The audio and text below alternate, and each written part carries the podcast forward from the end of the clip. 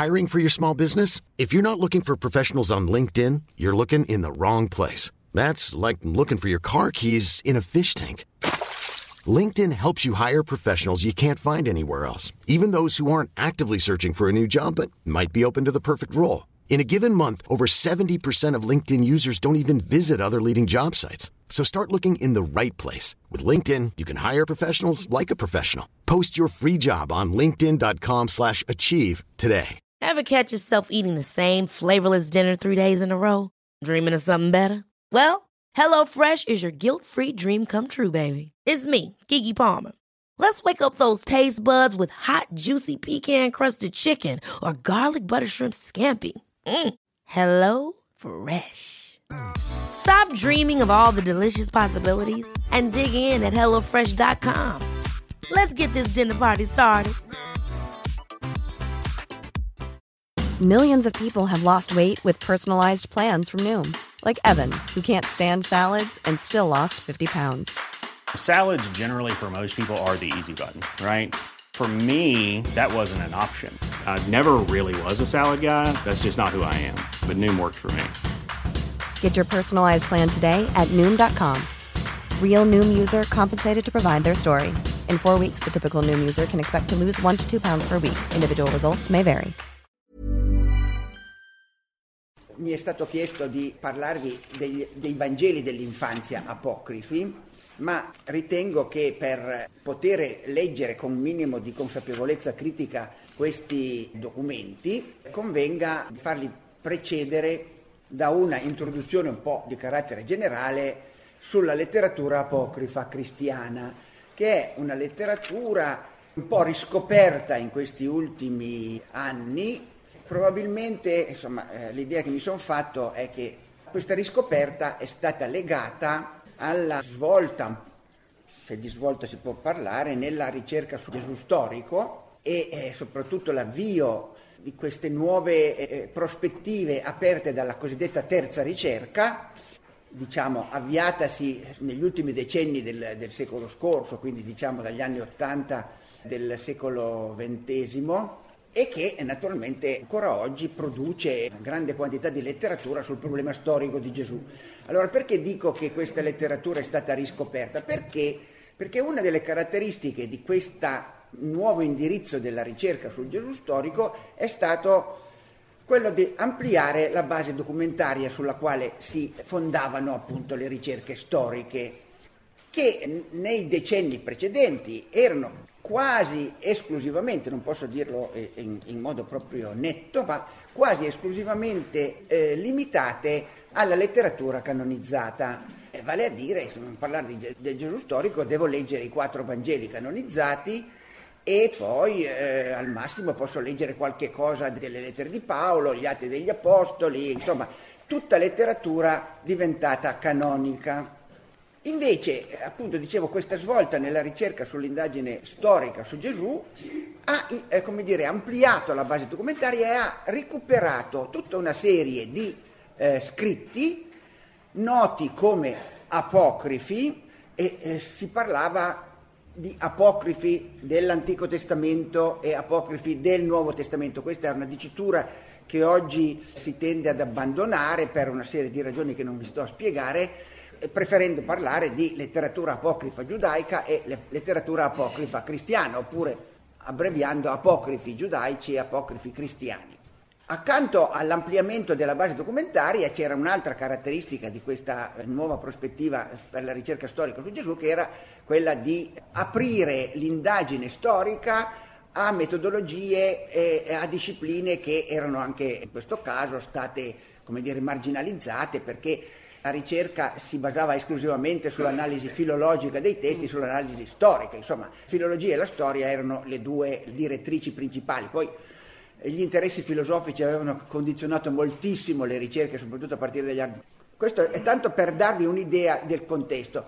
Questi scritti, prima un po' dimenticati, poi vedremo quando sono stati effettivamente riscoperti in età moderna, sono stati prodotti perché ci direbbero qualche cosa di utile per capire il personaggio storico di Gesù. Ecco, questo è un po' l'origine di questo nuovo interesse. Sono cose un po' nuove, nel senso che eh, sono state a lungo tempo eh, messe da parte ma non consapevolmente, così semplicemente perché l'interesse gravitava verso altri, altri tipi di letteratura e quindi adesso questa nuova conoscenza, che poi è stata anche sfruttata poi eh, da un certo tipo di letteratura, eh, non so, pensate ai romanzi di Dan Brown con questo alone di mistero, in questi apocrifi che sono nascosti, che, insomma eh, ha suscitato un interesse. Allora, prima domanda che ci dobbiamo porre è che cos'è un apocrifo cristiano? Punto interrogativo. Questo è il problema. Preciso ancora che eh, lo studiare la letteratura apocrifa cristiana e quella giudaica presenta problemi lievemente diversi. Perché? Perché la letteratura apocrifa giudaica non, non, è mai stata, come dire, nettamente contrapposta allo studio della letteratura canonica giudaica, per esempio, una cosa che invece, come vedremo nel nostro caso, è una linea determinante. Dall'altro lato, anche dal punto di vista terminologico, si è parlato di apocrifi dell'Antico Testamento, questo soprattutto è una dicitura che è invalsa nei paesi di cultura cattolica perché per noi gli apocrifi sono una cosa e per gli, per gli, anglosassoni sono un'altra cosa. Voi sapete che gli apocrifa, quelli che gli anglosassoni chiamano apocrifa, sono i cosiddetti deuterocanonici dei cattolici. E allora si parlava di letteratura pseudepigrafica con un termine molto generico, perché la letteratura pseudepigrafica è tutta quella letteratura che si pone sotto il nome di un autore che non è quello autentico che ha scritto, è una letteratura pseudepigrafica. Nel caso dei, degli apocrifi cristiani non si è mai parlato di pseudepigrafi cristiani, quindi ci sono problematiche molto diverse. Allora diciamo che cos'è un apocrifo? Se voi andate a prendere un dizionario di italiano, eh, troverete che ci sono due significati il primo significato è quello di non autentico, falso, il secondo è non entrato a far parte del canone dei eh, libri approvati dalle, da, dalle, chiese cristiane. Quindi vedete che n- nel concetto di apocrifo che si trova eh, nel dizionario italiano, quindi è per un pubblico assolutamente generico, il problema del rapporto con la letteratura canonizzata è subito messo in rilievo. E poi c'è quell'altro eh, significato, il primo che è quello di non autentico, di contraffatto in qualche modo, che è eh, entrato anche eh, nell'uso comune, cioè si dice che non so, cioè, gli scritti apocrifi oppure i diari apocrifi di quel tale scrittore. Sono apocrifi vuol dire che non li ha scritti proprio lui, no? Il problema è che queste due definizioni non tengono conto di, terza, di un terzo significato che ha il termine apocrifo, e che è quello etimologico, Apocrifo deriva dal, dal greco apocrypto che vuol dire nascondo e quindi indica una cosa nascosta, velata. È in questo senso etimologico del termine che lo troviamo usato in alcuni scritti diventati poi apocrifi antichi. Per esempio, è precisamente in questo senso che il termine è attestato per esempio nell'incipit del Vangelo secondo Tommaso, che come voi saprete è una raccolta di parole di Gesù che risale nella sua redazione finale mm, intorno alla metà del secondo secolo, diciamo così.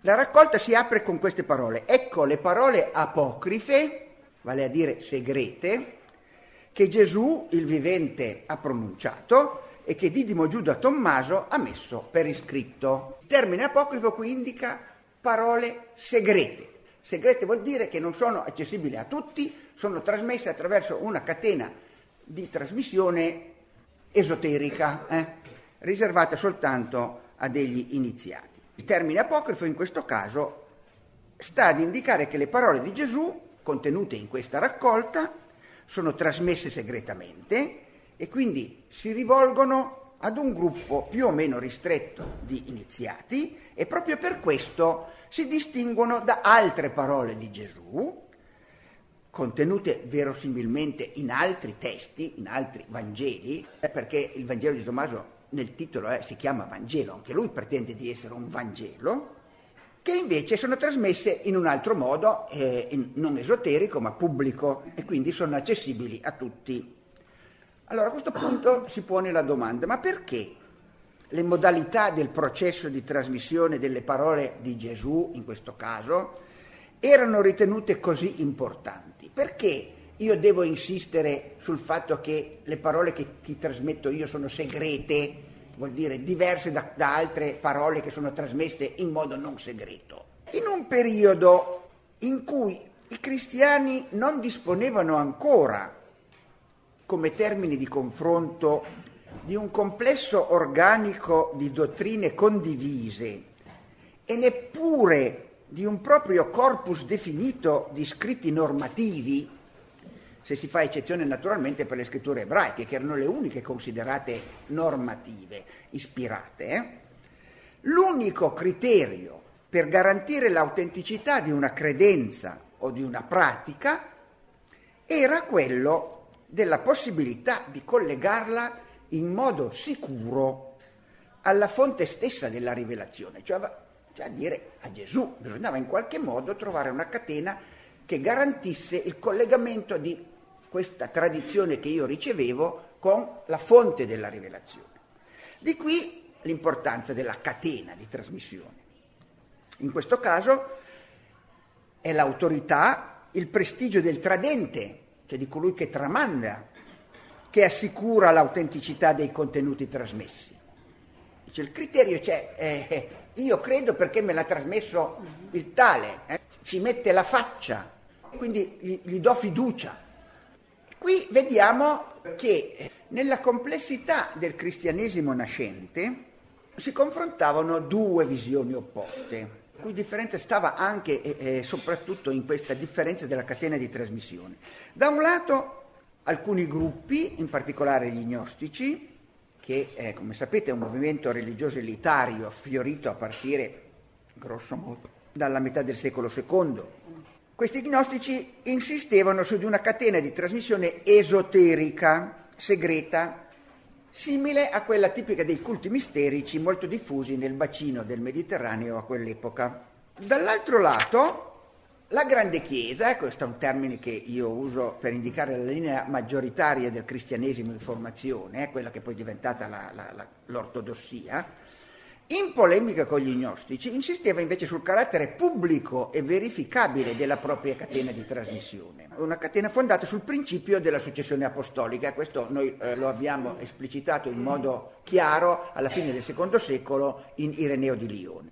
Procedendo a ritroso, era possibile risalire di vescovo in vescovo fino agli apostoli e attraverso gli apostoli a Gesù.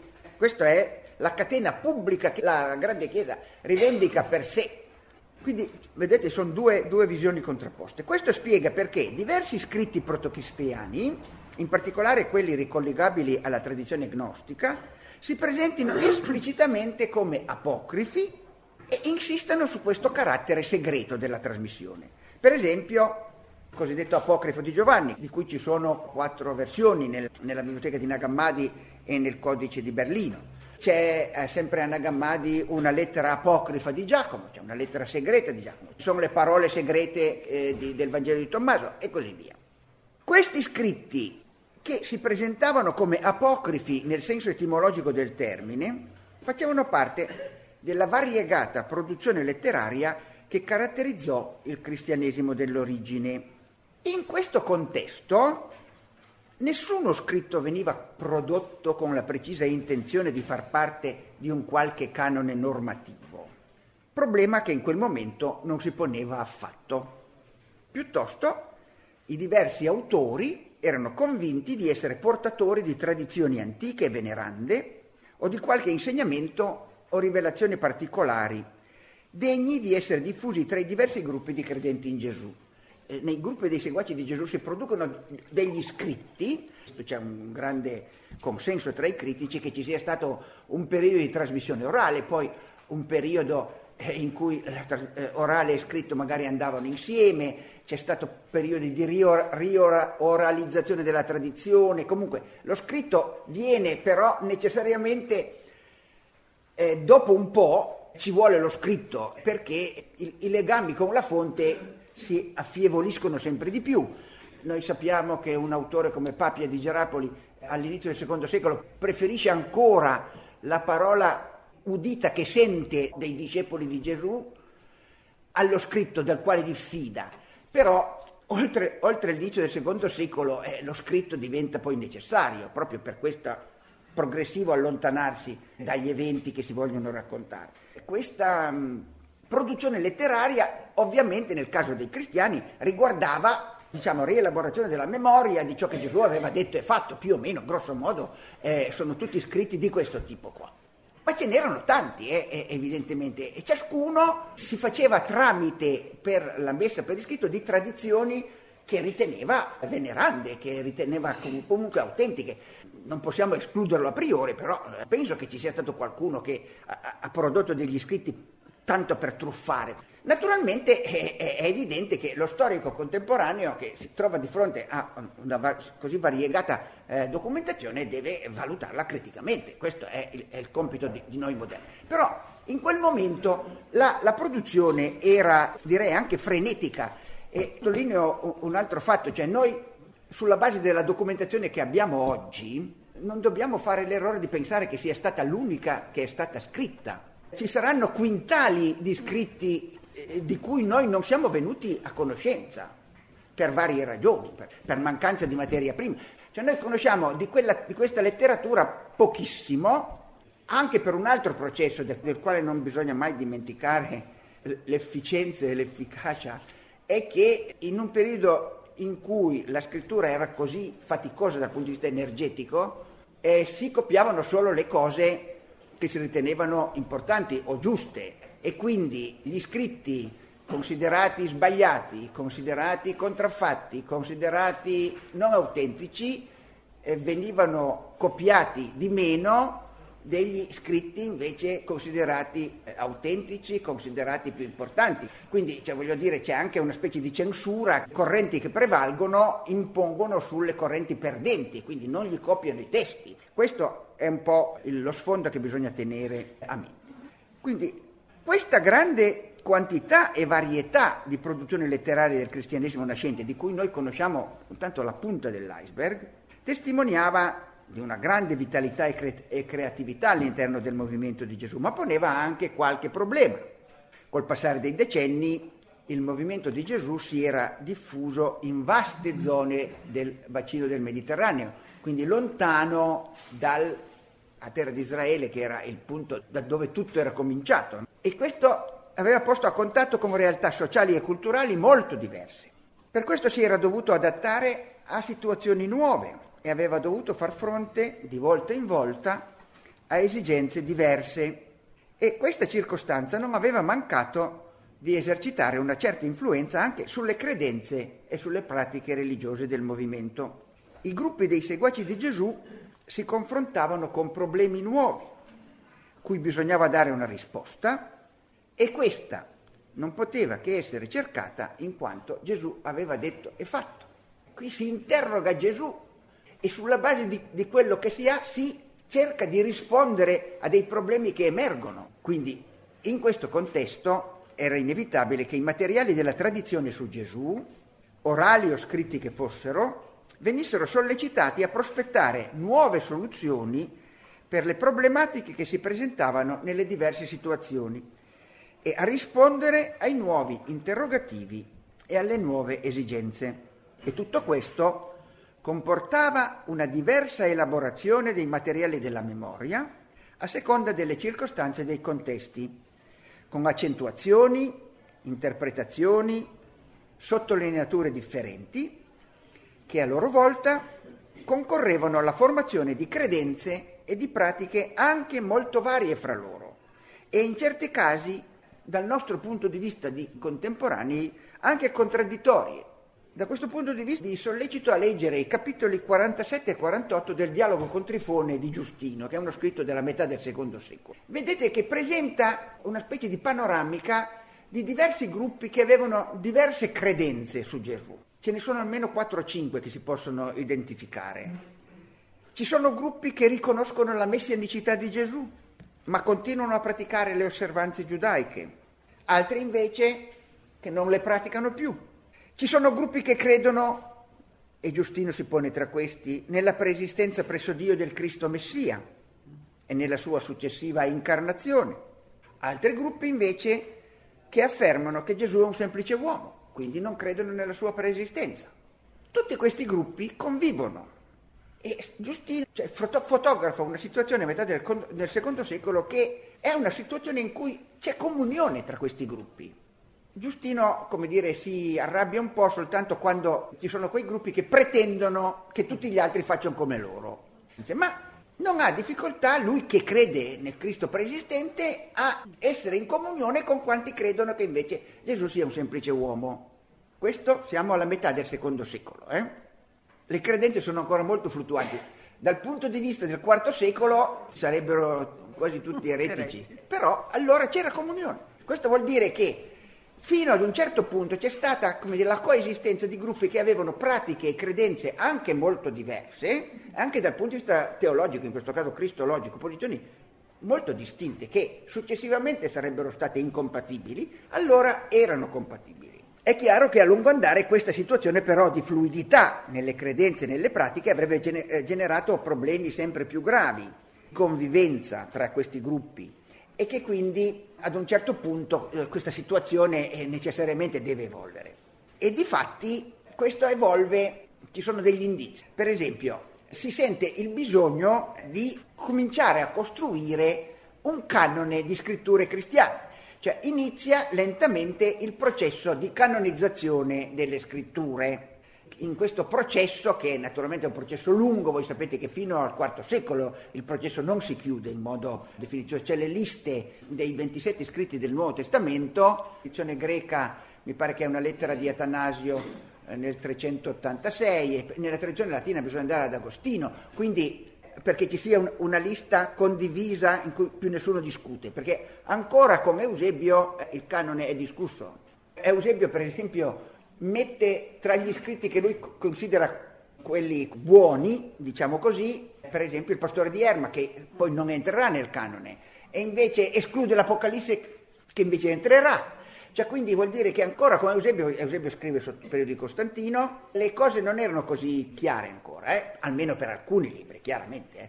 Non posso dire che è venuto solo tutto nel IV secolo, come Dan Brown dice che insomma Costantino si mette intorno a un tavolo con i vescovi e dice adesso decidiamo questo sì, questo no, questo sì, questo no. Cioè, non è così. Certo che ci è voluto anche, dire, una sanzione eh, dal punto di vista istituzionale perché il, il, canone a un certo punto si chiudesse, ecco, nel senso che dopo un certo periodo non se ne accolgono più.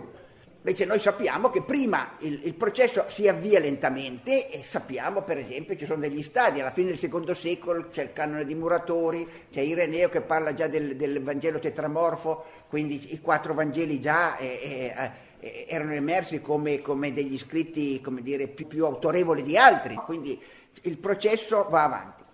Diciamo che il primo ad usare il termine, credo che di Nuovo Testamento, è stato Marcione all'inizio del secondo secolo e naturalmente eh, lui, lui, ha proposto il suo Nuovo Testamento, cioè lui aveva un Vangelo in mano, aveva quello che chiamava l'Apostolicon, cioè un, un complesso di scritti di Paolo che lui aveva almeno i, i, i padri successivi dicono che lui aveva ritagliato da, da, quello che aveva in mano. Non possiamo prendere così ingenuamente le affermazioni degli eresiologi eh, eh, come se fossero sempre oro colato, bisogna valutare caso per caso. Certo che lui riteneva nel suo canone, eh, nel suo Nuovo Testamento, così come l'ha formulato lui, aveva un Vangelo che è molto simile al Vangelo di Luca e un gruppo di lettere di Paolo.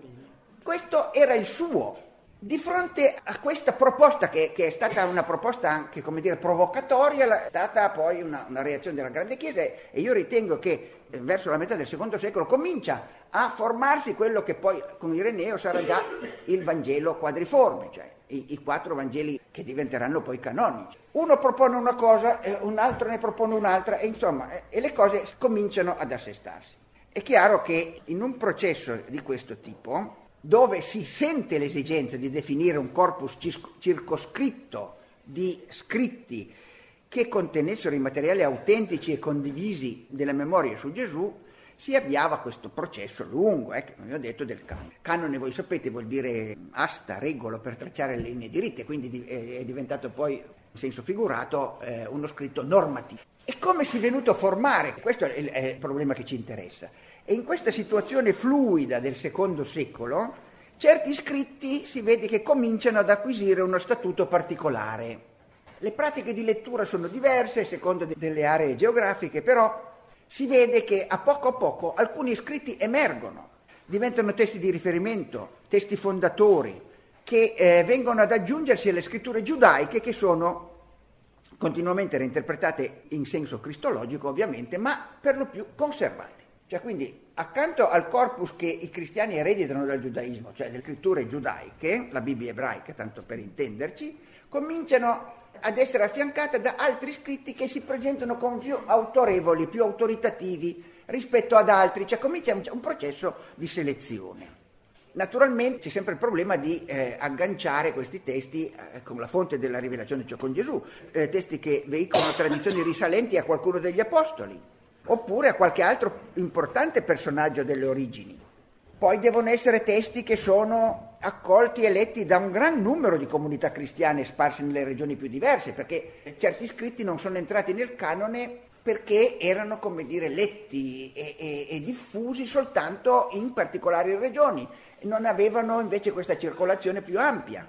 Questi scritti che a poco a poco vengono individuati acquisiscono una dignità e un rango superiori a quelli degli altri. Non esiste ancora una vera e propria lista di scritti canonici, ma alcuni di questi testi, proprio perché considerati come contenenti il deposito della verità comune a tutti i credenti, tendono ad essere privilegiati anche nel processo di trasmissione. Saranno copiate con maggiore frequenza e avranno una maggiore circolazione e una tradizione testuale più fedele. Questa è anche un'altra grande differenza tra gli scritti canonizzati e quelli non canonizzati. La grande differenza è stata quella dell'attestazione manoscritta.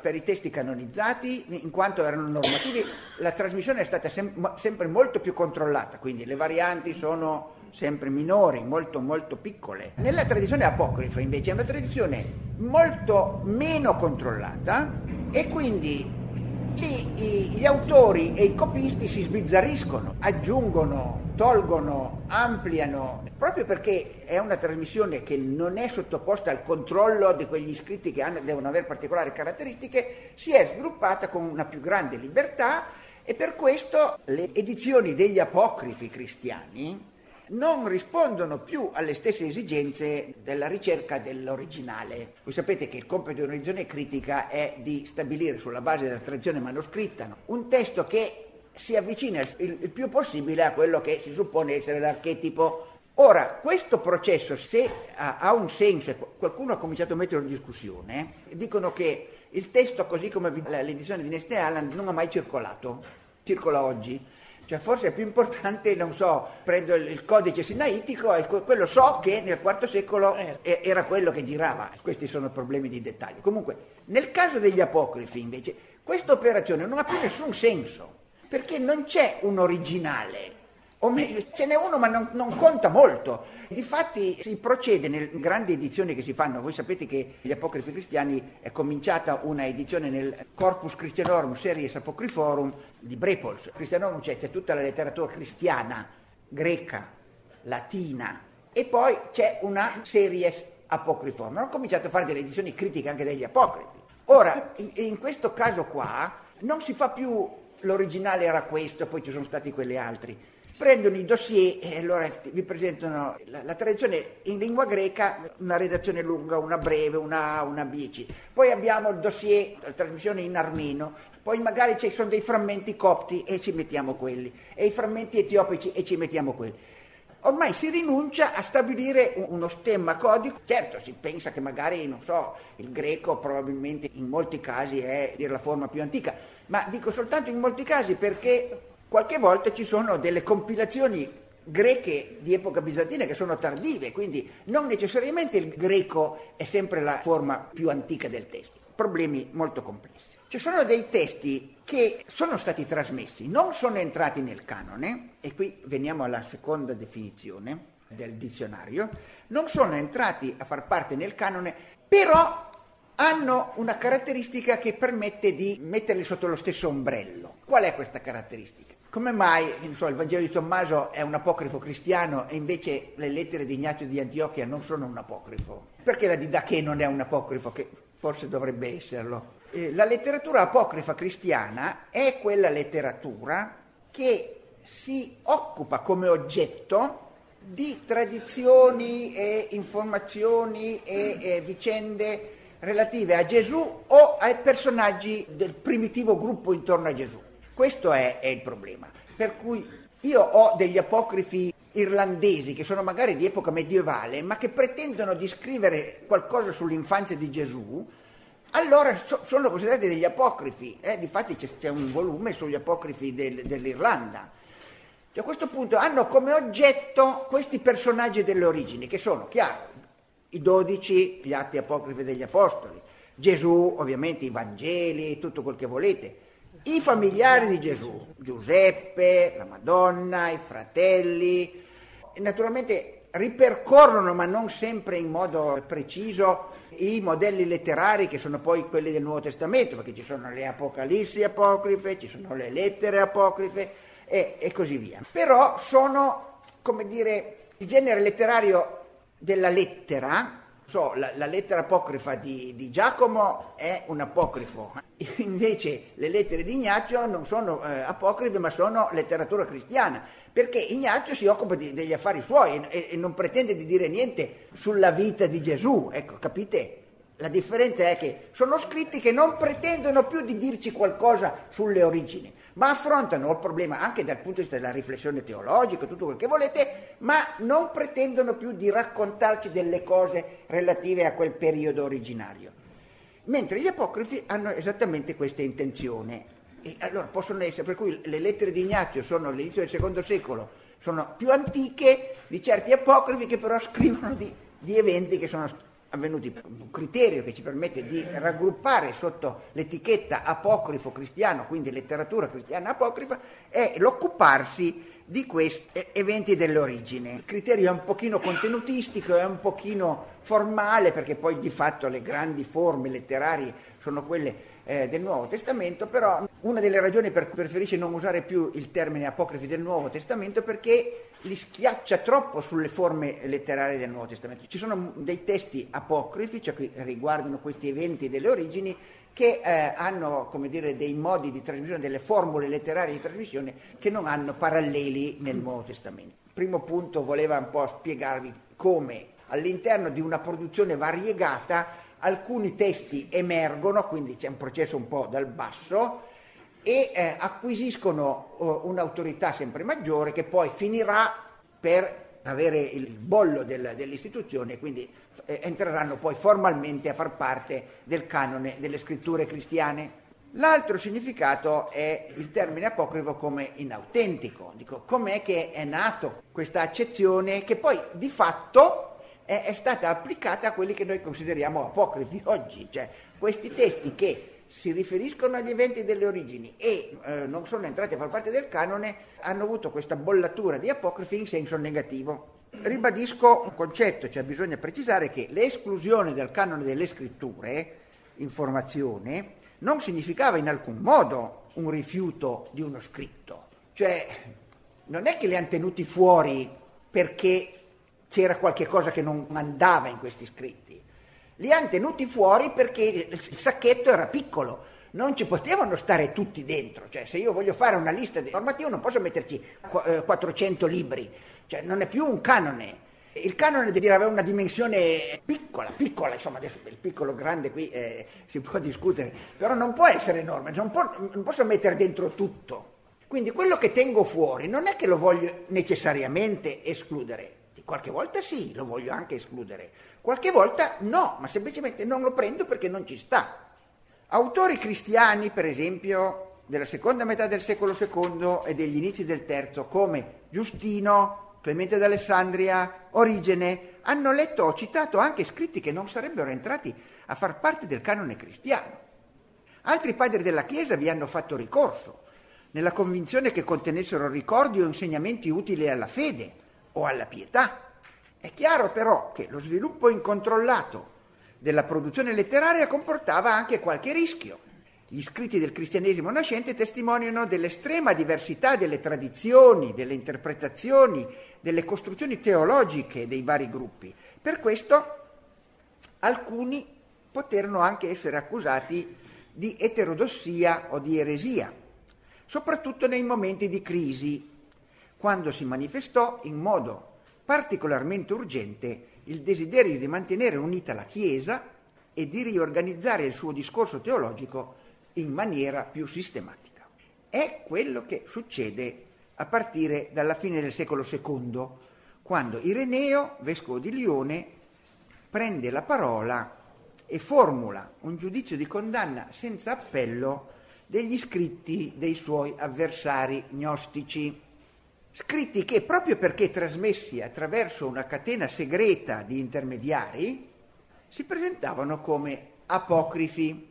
Cito un passo del primo libro de, dell'Adversus Eredes di Ireneo, al libro primo 21, dove Ireneo scrive così. Oltre a ciò, essi, gli gnostici, introducono surrettiziamente una moltitudine infinita di scritture apocrife e illegittime, confezionate da loro stessi per fare impressione sui semplici di spirito e su quanti ignorano gli scritti autentici.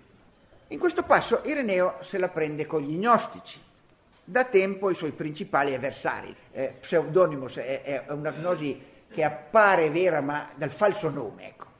non è una vera conoscenza. Quindi i, i suoi avversari sono gli gnostici.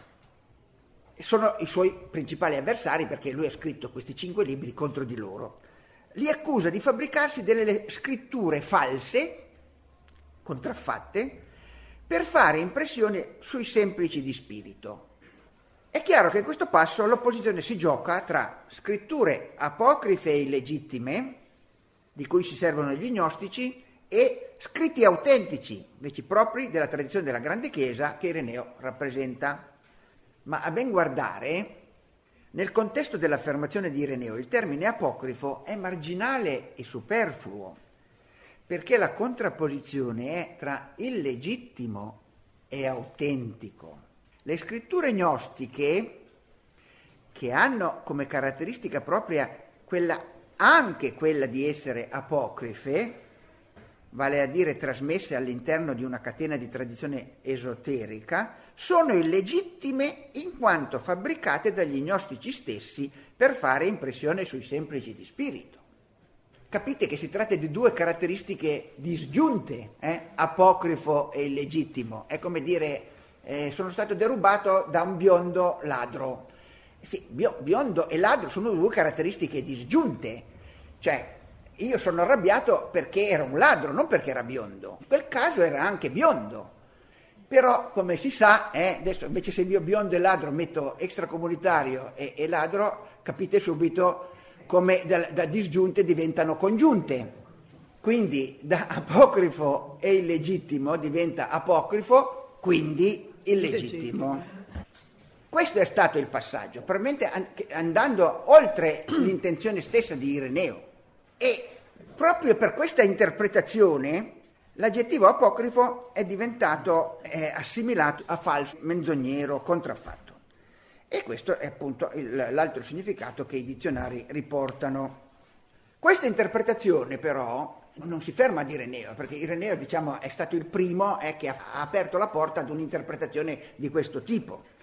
Un altro padre, padre della Chiesa all'inizio del IV secolo, Eusebio di Cesarea, interviene anche su, su questo problema e nella sua storia ecclesiastica passa al vaglio le diverse tradizioni e i numerosi scritti in circolazione al suo tempo e opera drastiche selezioni. Pronto ad accogliere tradizioni attestate negli apocrifi quando questo gli fa un po' comodo, si mostra però molto severo nella sua classificazione della letteratura cristiana, in tre categorie. Da un lato i testi accolti che corrispondono al canone della sua epoca, dall'altro gli scritti illegittimi, tra i quali figurano però, ve l'ho già detto, l'Apocalisse di Giovanni, che oggi è canonica, il pastore di Erma, uno scritto del secondo secolo classificato oggi tra le opere dei cosiddetti padri apostolici, gli atti di Paolo, la lettera di Barnaba, l'Apocalisse di Pietro, il Vangelo degli Ebrei. Questi sono quelli illegittimi. Infine, i libri che chiama contestati, senza che si capisca molto bene in che cosa differiscono dagli illegittimi, E questa è la terza categoria. E all'interno di quest'ultima classe figurano il Vangelo di Pietro, il Vangelo di Tommaso, il Vangelo di Mattia e altri ancora, poi gli atti di Andrea, di Giovanni. Vedete che cioè, Ireneo prende posizione nel confronto di un, di un complesso gruppo di scritti, distinguendo tra quelli autentici, tra quelli illegittimi e altri, quelli contestati dove, come vi ho detto, tra quelli illegittimi ci mette l'Apocalisse, che poi diventerà canonica, e ci mette uno scritto invece che, che, è illegittimo ma che poi è diventato un testo di, di lettura edificante che è il lettura di Erma, insomma, vedete come eh, all'inizio del IV secolo eh, la, situazione era ancora di questo tipo. L'aggettivo apocrifo, il, i termini comunque sono i, i testi, eh, quelli accolti, quelli illegittimi e quelli eh, contestati, eh, antilegomena. Il termine apocrifo non viene usato, però il giudizio che esprime il fatto poi conferma quella interpretazione che eh, aveva aperto il passo di Ireneo. E, e dice questo, il carattere dell'elocuzione di questi scritti che non sono quelli autentici si allontana dal modo apostolico. Il pensiero e la dottrina che contengono sono il più possibile in disaccordo con la vera ortodossia il che prova in modo inequivocabile che questi libri sono il prodotto di eretici. Bisogna pertanto rifiutarli come completamente assurdi ed empi. Vedete, qui c'è allora una presa di posizione netta che li rifiuta sulla base dei contenuti che eh, ovviamente sono tutti quelli che non erano dentro il canone, da come lui prospetta la sua classificazione. E questo chiaramente significava mettere il punto finale sulla legittimità di questo tipo di letteratura. Questi giudizi negativi di Ireneo, poi di Eusebio, sono all'origine di quell'atteggiamento di diffidenza e di sospetto nei confronti degli apocrifi che ritroviamo lungo tutto il corso della storia della Chiesa nei secoli successivi. Il giudizio negativo ha avuto un'influenza enorme eh, sull'atteggiamento eh, dei lettori cristiani nei confronti di questa letteratura questo non ha impedito dire, a questa letteratura di essere trasmessa e di essere fruita in qualche modo. Ovviamente questo tipo di zio, ha avuto un influsso sulla Chiesa d'Occidente, un influsso di un certo tipo, e ha avuto un influsso di un altro tipo sulle chiese orientali e soprattutto dopo Calcedonia su, sulle chiese, quelle che non hanno accettato Calcedonia. E tant'è vero che mh, eh, molte mh, lingue di trasmissione di questi scritti sono in lingue de- dell'Oriente cristiano, tipo l'armeno, l'etiopico, che sono eh, lingue di chiese che si sono separate. Quindi vuol dire che questi scritti hanno circolato soprattutto nelle chiese marginali del cristianesimo post-calcedonismo. C'è stata una riscoperta in epoca moderna di questi sì. scritti, ovviamente perché questo non ha impedito a loro di diffondersi, ma quando è che sono uh, cominciati a ritornare soprattutto nella tradizione degli studi teologici dell'Occidente, vuol dire praticamente quasi sempre bisogna dire la Germania dell'Ottocento. In epoca illuministica hanno cominciato ad essere pubblicati dei testi che raccoglievano gli apocrifi cristiani. Cito uno è Fabricius, un altro è Tilo, un altro è Tischendorf, Lipsius. In fine del Settecento e l'inizio dell'Ottocento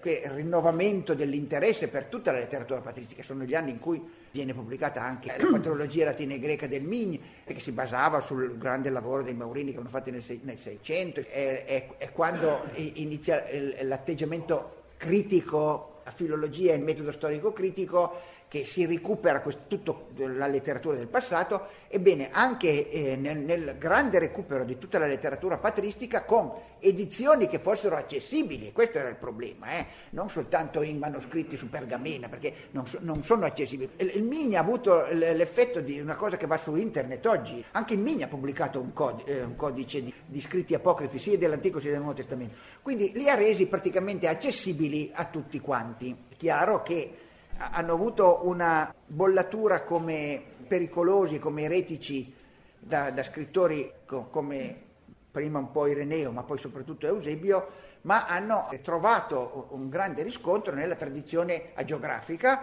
e dal punto di vista figurativo nella pittura, molte di queste tradizioni sono riprese, basarsi solo su, sui dati dei, degli scritti canonizzati non vi permette di interpretare certe raffigurazioni, certe rappresentazioni pittoriche.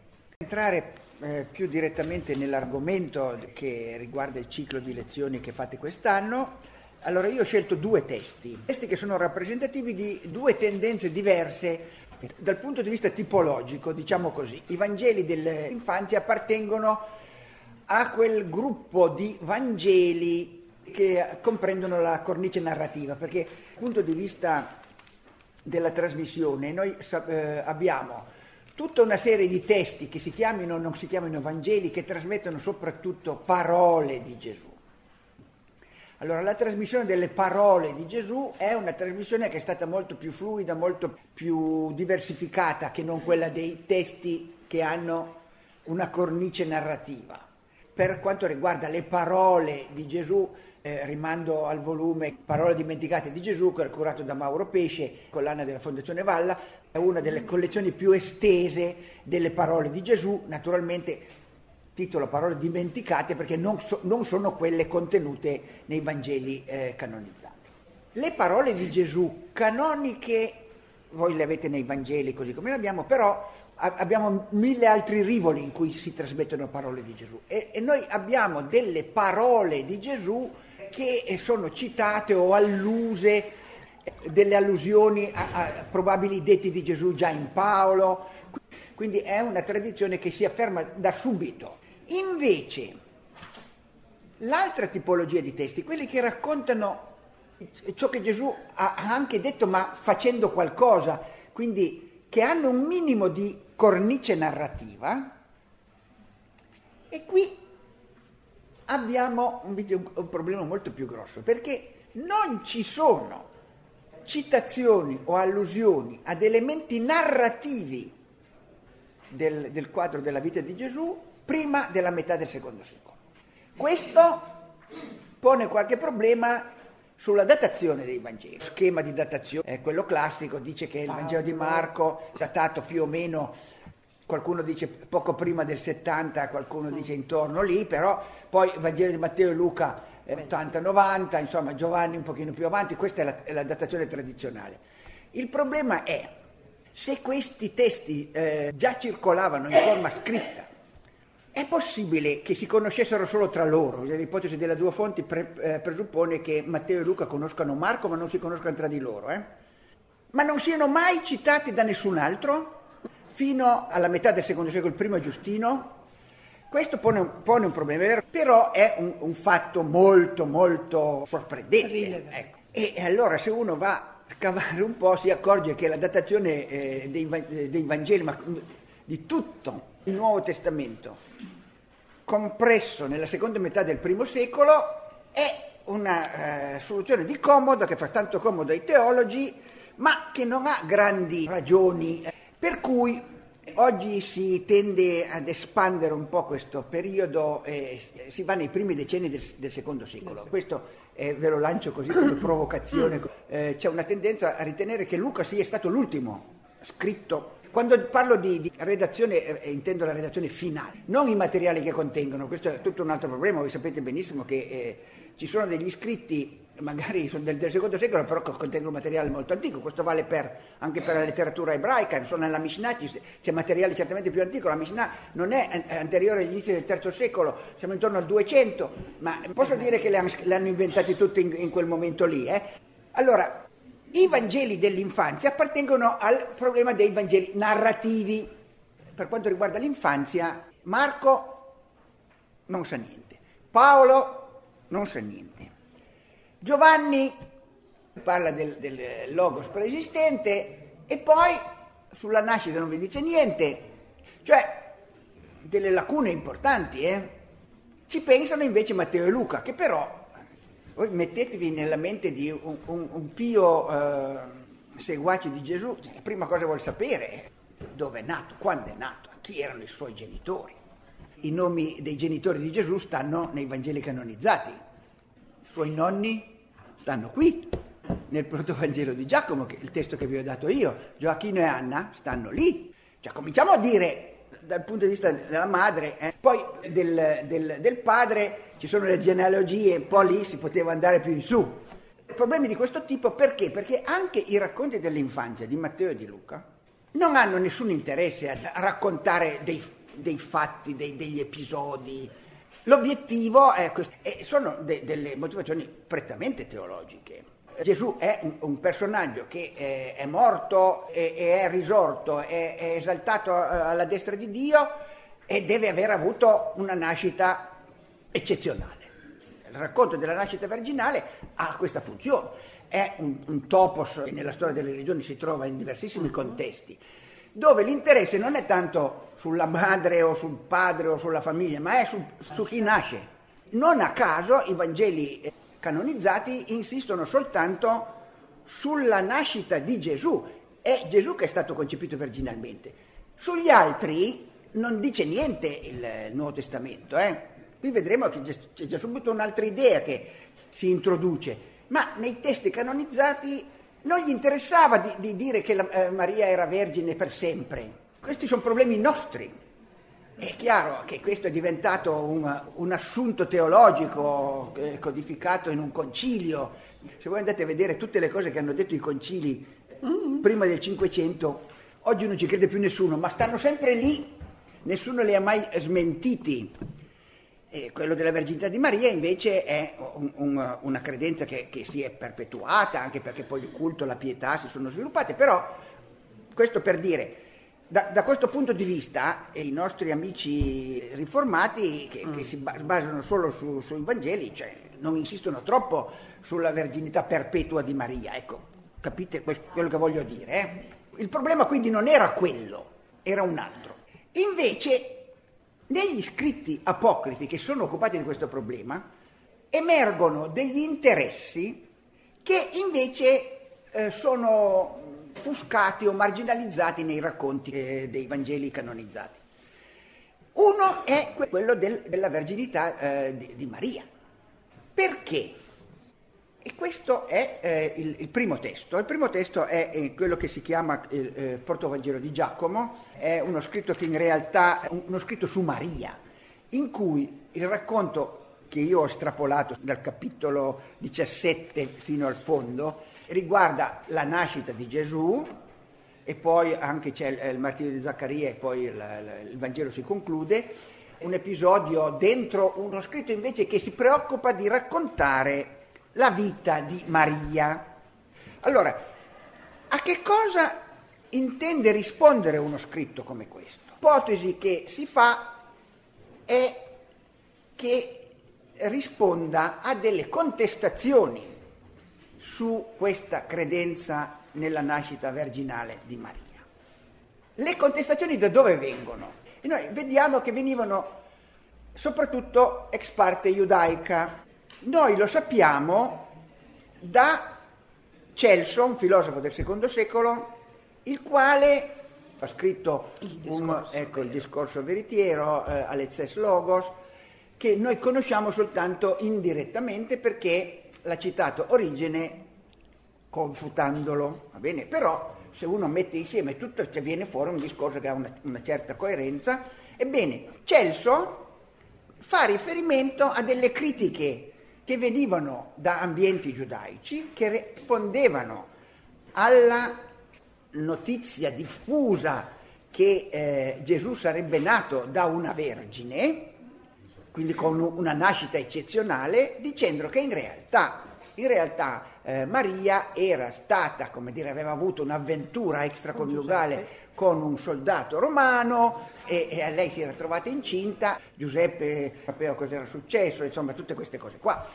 Cioè quindi è un tentativo di spiegazione razionale di un'idea che eh, i gruppi cristiani cominciavano a diffondere, di una nascita eccezionale del personaggio di riferimento di quei gruppi che era Gesù, a questa idea di una nascita eccezionale contrappongono invece una spiegazione molto più banale, più terra terra, che che in realtà è stata messa incinta da un soldato di passaggio. Quello che, che fa specie è che questa non è una leggenda che nasce tardi. Celso scrive nel secondo secolo, quindi vuol dire che nella seconda metà del secondo secolo queste idee già circolavano e in ambienti giudaici già c'erano delle reazioni Questo fa parte dell'armamentario della polemica giudaico-cristiana che è, è nata alle origini stesse del cristianesimo e si è protratta diciamo, fino ad Agostino. Diciamo, diciamo, che ha concluso la polemica antigiudaica nel, nel mondo antico è stato Agostino. Poi la, la cosa è proseguita nel Medioevo. Quindi il confronto tra cristiani ed ebrei c'è sempre stato. Era, è un confronto che non era eh, sempre solo su posizioni di, di conflitto Difatti eh, è stato dimostrato che in realtà sono avversari che però si imitano. Ci sono certe concezioni che sono riprese esattamente in contesti diversi, magari gli fanno dire cose eh, opposte, però lo schema mentale è uguale. Cito una storiella per farvi capire che cosa bisogna guardare. Eh, Daniel Boyarin, che è un autore ebreo che insegna eh, a Berkeley eh, in California, e ha scritto anche delle cose su Gesù. Comunque ha scritto un bellissimo libro intitolato borderlines, cioè linee di confine, dove sostiene che in realtà eh, la separazione tra giudaismo e cristianesimo è avvenuta mo- molto più tardi di quanto non si creda. Esordisce con una storiella. Lui dice che c'era un signore, un messicano, che tutti i giorni attraversava la, fr- la frontiera con una carriola. I controlli eh, per gli americani che vanno in Messico sono rapidi, ma per i messicani che vengono negli Stati Uniti sono molto più eh, approfonditi. E dice questo poveretto, tutte le volte che veniva con questa carriola, lo frugavano da tutte le parti e non aveva mai trovato niente. Questo funzionario delle, delle dogane lo conosceva, questo qui tutti i giorni arrivava con questa carriola, avanti la, la sera tornava, non gli ha mai trovato nulla. A un certo punto questo signore è andato in pensione, eh, un giorno ha incontrato questo messicano e gli ha detto, ma scusa, io sono sicuro che tu me l'hai fatta in qualche modo, sono... ma mi vuoi spiegare che cosa facevi, che cosa contrabbandavi? Cariole. allora, cioè, la storiella però ha il senso, bisogna stare, stare attenti a che cosa si guarda. Allora, se si guarda le differenze tra giudaismo e cristianesimo, se si guarda i contenuti sono diversi, sembra che siano, ma se si guardano certe strutture sono le stesse. Le cariole sono sempre le stesse trasportano cose diverse ma sono le stesse. E allora questa è la prospettiva diversa in cui bisogna affrontare il problema dei rapporti tra giudaismo e cristianesimo. Si contestano, in questo caso specifico, e queste tradizioni sono riprese poi nel, nel Talmud, quindi vuol dire che hanno avuto anche una vita abbastanza lunga, che contestavano eh, l'eccezionalità della nascita di Gesù, fornendone una spiegazione molto più razionale. No? Allora, di fronte a obiezioni di questo genere è normale pensare che gli autori cristiani abbiano reagito fornendo un racconto alternativo che spiegasse il punto contestato. E come hanno fatto? Hanno fatto ricostruendo la vita di Maria che qui in questo testo è presentata come una vergine da sempre, ma qui il, il racconto comincia con la, la, nascita di Maria, che, la nascita di Maria che ehm, riprende anche qui un mm-hmm. topos biblico, sua madre Anna è sterile, tiene la grazia a questa bambina, la consacrano a, a Dio e la mettono subito nel Tempio da, dalla famiglia va nel tempio, quindi è sotto controllo di questi occhiuti sacerdoti che certamente l'hanno tenuta in clausura. Però voi sapete, essendo una ragazza all'età della pubertà, comincia ad avere le mestruazioni, il sangue è contaminante, nel tempio non può più stare. E allora la devono mandare via. Ma dove la mandano? La affidano a qualcuno. E chi è questo qualcuno? È Giuseppe, il quale era già in età sinodale, cioè aveva già anni e figli e quindi era sicuro. Come lo scelgono? Naturalmente sapete l'episodio dei bastoni che fioriscono, insomma questo è raccontato in tutti i film, una specie di, di, giudizio di Dio, scelgono Giuseppe, Giuseppe non se l'aspetta, dice ma io non, non la vuol prendere, però dice no devi prenderla, te la porti a casa. Giuseppe se la porta a casa naturalmente con l'impegno a, non, a non, assolutamente non fare nulla. Giuseppe però cosa faceva di mestiere? Faceva il carpentiere, quindi un dettaglio molto verosimile. Cioè, questa gente qui non poteva lavorare a Nazareth, eh, che era un, un, coso da niente, eh, e allora dovevano andare un po' in giro, hanno via un certo numero di giorni. Maria, mentre Giuseppe è assente, c'è il racconto dell'annunciazione, poi va da, da Elisabetta, torna a casa, è incinta. E Giuseppe quando torna a casa dal lavoro, sorpreso di Giuseppe, vedete il capitolo 13. Ella era nel sesto mese ed ecco Giuseppe tornare dai suoi lavori di edilizia. Entrato in casa la trovò incinta. Allora si percosse il viso, si gettò a terra sul sacco e scoppiò in pianto amaro dicendo con quale faccia oserò guardare il Signore mio Dio. Cioè, qui aveva preso un impegno e che preghiera farò per questa fanciulla? La presi vergine dal Tempio del Signore mio Dio e non l'ho custodita. Chi mi ha teso l'insidia? Naturalmente la, la prima cosa che fa è chiede a lei tu, eh, oggetto di cura particolare da parte di Dio, come mai mi hai fatto questo? Ti sei dunque dimenticata del Signore Dio tuo? Perché ti sei resa vile, tu che crescesti nel santo dei santi e fosti nutrita dalla mano dell'angelo? Ma lei scoppiò in pianto amaro dicendo, pura sono io e non conosco uomo. Giuseppe le replicò, come si spiega dunque ciò che hai in seno? Ella rispose, vive il Signore mio Dio, cioè questo è il formula di giuramento, eh? Io non so come mi è capitata tale cosa. C'è anche magari un po' di ironia dietro. Giuseppe si intimorì assai perché qui non ha avuto una risposta. E come fa? Naturalmente c'è l'angelo qui, vedete che lo sfondo è quello dei racconti dell'infanzia dei Vangeli canonizzati, però cioè qui volevano sapere bene come erano andate le cose, ecco allora che quando uno dal Tempio viene a casa per controllare si accorge che è incinta, allora subito lo denuncia dicono Giuseppe, non ha mantenuto la sua promessa di custodire questa Vergine. Vengono chiamati tutti e due. Prima si rimprovera Maria, poi si rimprovera Giuseppe. Notate però che almeno qui sono su una condizione di parità. Si sospetta di tutti e due. Come si fa a dirimere la questione? Eh, c'è la, la, la prova delle acque amare numeri 5, 11, 31, questo è che gli facevano bere un intruglio se sopravvivevano erano certamente innocenti.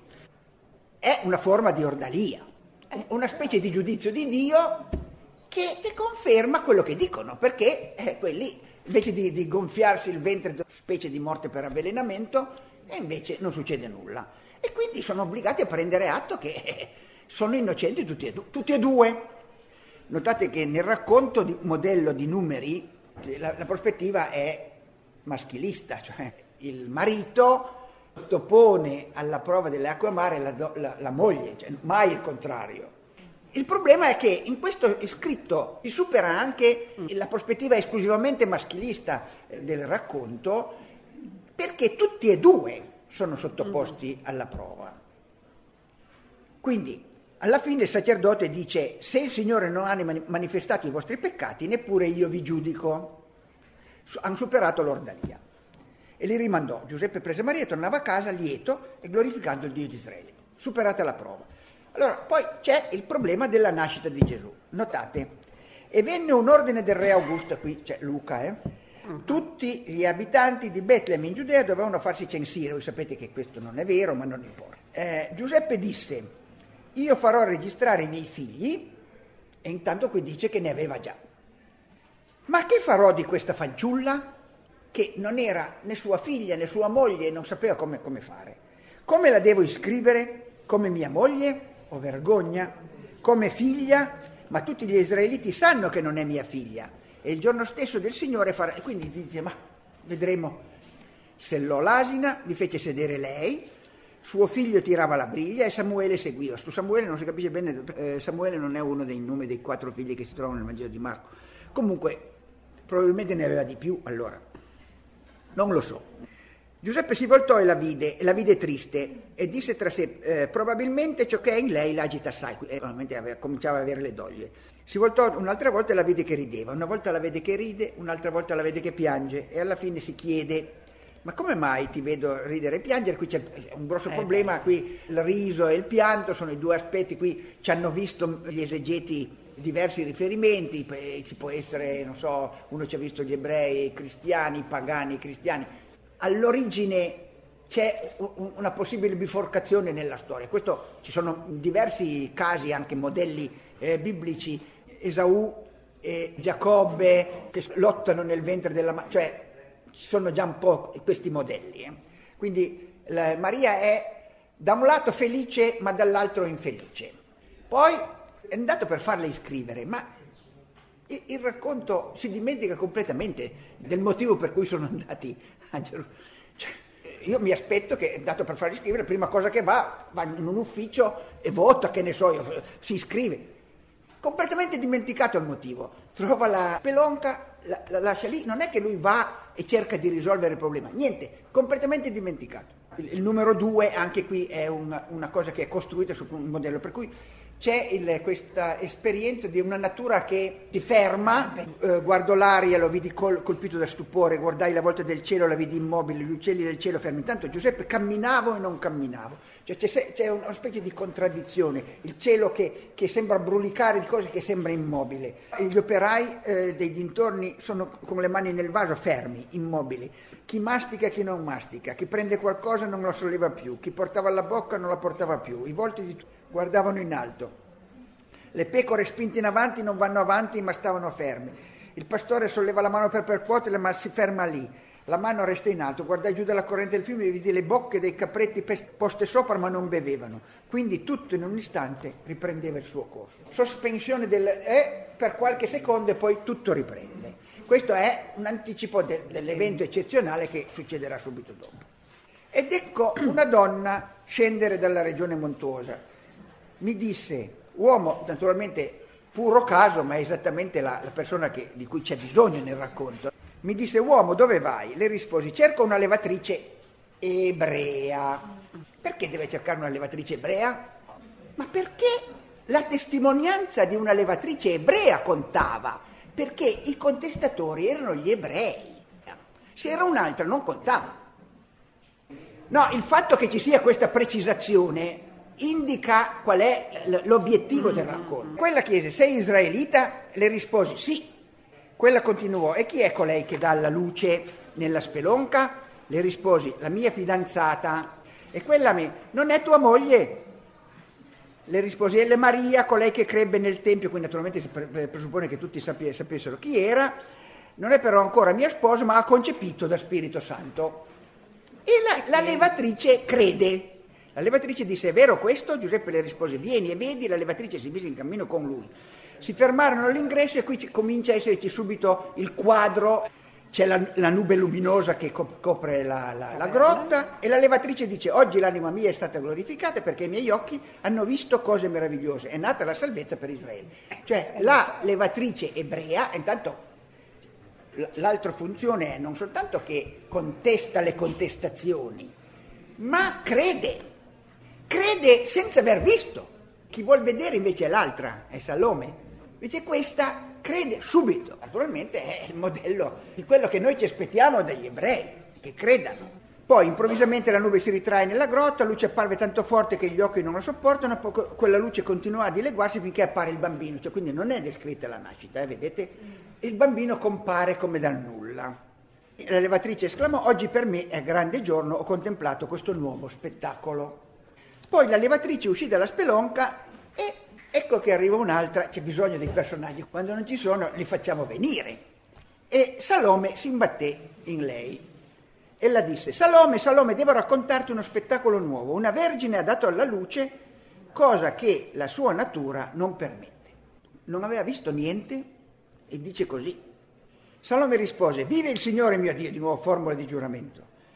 Se non pongo il mio dito e non scruto la sua natura, non crederò che una vergine abbia dato alla luce. Quindi la levatrice ebrea dice sì e crede. Salome, che è un'altra ebrea, dice no, voglio vedere, voglio toccare col dito. La levatrice entrò e disse a Maria, mettiti in posizione, non lieve contrasto si presenta a tuo riguardo. Cioè io la penso in un modo e lei invece non crede assolutamente in nulla eh, di quello che ho detto. Salome mise il suo dito nella natura di lei, allora gettò un grido, guai al mio peccato e alla mia incredulità, ho tentato il Dio vivo, perciò la mia mano mi si stacca, consumata dal fuoco. Non ha creduto e ritira la mano rattrappita. Allora piegò le sue ginocchia innanzi all'Onnipotente e pregò, Dio dei miei padri, ricordati che io sono di discendenza di Abramo, Isacco e Giacobbe. Non fare di me esempio pubblico per i figli di Israele, ma restituiscimi ai poveri. Tu sai infatti, Onnipotente, che per amore del tuo nome prodigavo le mie cure e la, eh, ricevo ora la mia mercede da te. Ed ecco un angelo del Signore, naturalmente sempre c'è l'elemento meraviglioso, le si presentò e disse Salome, Salome, il Signore ti ha esaudita perché lei si è pentita e quindi la sua preghiera viene esaudita. Accosta la tua mano al bambino, prendilo su e sarà per te salvezza e gioia. Ella si accostò con gioia, lo prese, eh, lo prese su, dicendo voglio adorarlo perché è nato un grande re per Israele. Salome guarì immediatamente ed uscì dalla grotta giustificata, quindi c'è, c'è anche l'esempio dell'ebreo che non crede ma poi si pente e viene premiato. Eh? Cioè, sono tutti dei modelli, piccoli modelli, tutti introdotti in, in questa narrazione. Poi ci sono i magi, alla fine c'è il, il problema, la mangiatoia, che nel Vangelo di Luca è dove il bambino viene riposto, qua invece è dove lo mettono per nasconderlo.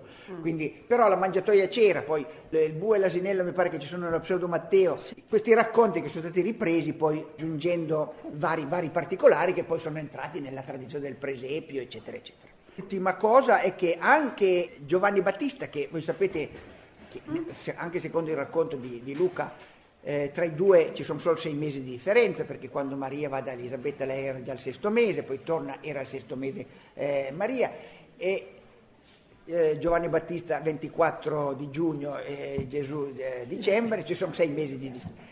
Allora, il problema è che eh, Erode, naturalmente qui c'è l'episodio di Matteo, eh, la, la, strage degli innocenti, cerca anche Giovanni Battista, va da, da Zaccaria, Zaccaria si rifiuta di dire dov'è e viene trucidato. E qui c'è il sangue che si coagula, un altro miracolo, insomma. Vedete, qui ci sono migliaia di temi che si, che si intrecciano e si fondono. E naturalmente si perde anche il filo del discorso, perché come vi ho detto, il fatto che, che fosse andato lì per il, il censimento, censimento è completamente dimenticato. Alla fine però eh, si introduce il personaggio di Giacomo che spiega come mai questo scritto è stato chiamato anche protovangelo di Giacomo. Ora io, Giacomo, colui che scrisse questa storia, poiché alla morte di, Elo, di Erode si era sollevato a Gerusalemme un trambusto, mi ritirai nel deserto fino a che il trambusto a Gerusalemme cessò.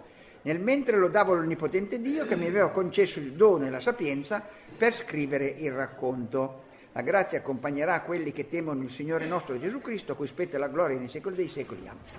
Allora Giacomo è eh, verosimilmente, qui è il fratello di Gesù che scrive la storia.